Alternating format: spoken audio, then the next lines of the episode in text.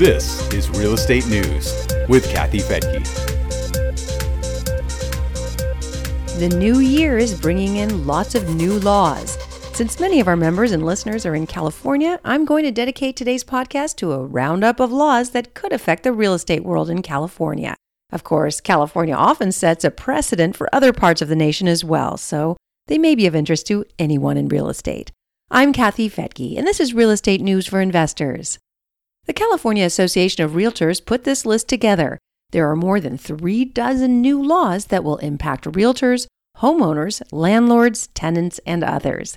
Since the list is so long, I'll go through just some of them, but we will post a link on our website so you can read the entire list at newsforinvestors.com. Let's start with the statewide rent caps and just cause eviction. The controversial statewide rent cap and just cause eviction requirements went into effect on January 1st. Landlords will be allowed to raise rents by 5% plus inflation, up to a maximum of 10% annually. That increase can be done biannually, but the total increase cannot exceed a 10% max. The requirements are retroactive to March 15th of last year. If the increase was above the new requirement, the landlord must reduce the rent but can keep the amount collected in 2019. The just cause eviction part will require that evictions are issued for any one of 15 reasons. Those reasons fall into a category of at fault or no fault. If the tenant is not at fault, the landlord will have to pay a relocation fee that amounts to one month's rent. There are four no fault reasons, which are as follows. Number one, the landlord withdraws the property from the market. Two, the landlord is ordered by the government to vacate the property. Three, the landlord wants to substantially remodel or demolish the structure. And four, the landlord or a member of the family wants to occupy the unit, but that's only allowed if there's a provision for that in the rental agreement. That is just a bare bones summary of the new law, and as I said, you can read the whole thing at newsforinvestors.com. And then there's longer notice for rent increases. Another law requires a longer notice of 90 days to increase rent. The previous amount of time was 60 days. There's the streamlined approvals for new homes. That's another significant new law for California. It's the Housing Crisis Act of 2019. The law is designed to increase the building of new homes by streamlining the permitting and approval process. It also prohibits downzoning, and it places limits on fees that builders have to pay after their plans are approved. Downzoning is a change in zoning that would reduce housing density. That could happen by changing lot size, frontage, or setback requirements, by reducing building heights, adding open space, or decreasing the square footage maximum. Local municipalities will also be prohibited from doing things like capping the number of housing units approved or built in a year. There's the streamlined approvals for ADUs. There are three new laws that will make it easier to build accessory dwelling units, or ADUs. Those can be anything from granny flats and in law units to backyard cottages or garage conversions on a single family home. These laws are also meant to address the housing shortage in California, and they will help make it easier for homeowners to become landlords by creating a rental living space on their properties.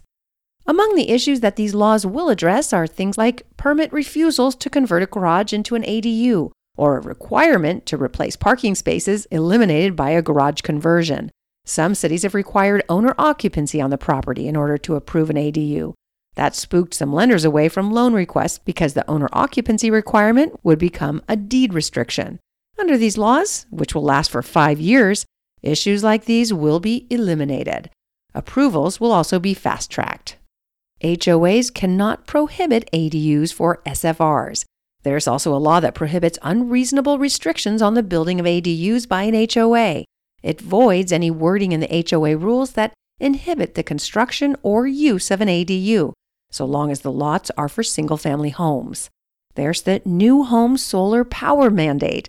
As of January 1st, the California solar power mandate went into effect for all new homes, along with a law that allows for an exemption. The exemption is for homes where the governor has declared a state of emergency, so homes being rebuilt in a wildfire disaster area would not have to comply.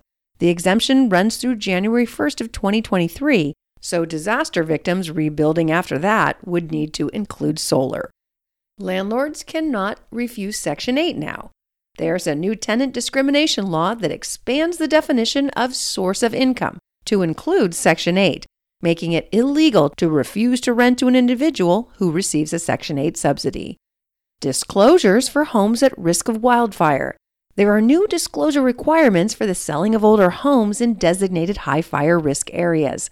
Under these new rules, the seller must provide documents that show the property has complied with wildfire risk reduction rules, such as the creation of a defensible space and vegetation management.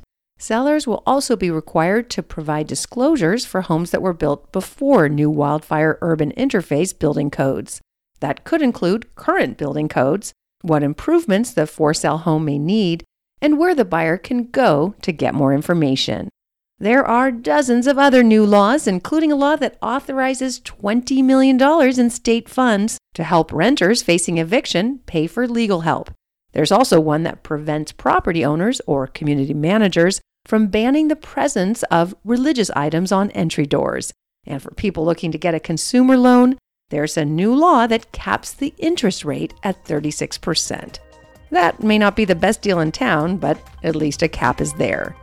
You'll find a link to the CAR list of new laws in the blog for this podcast at newsforinvestors.com.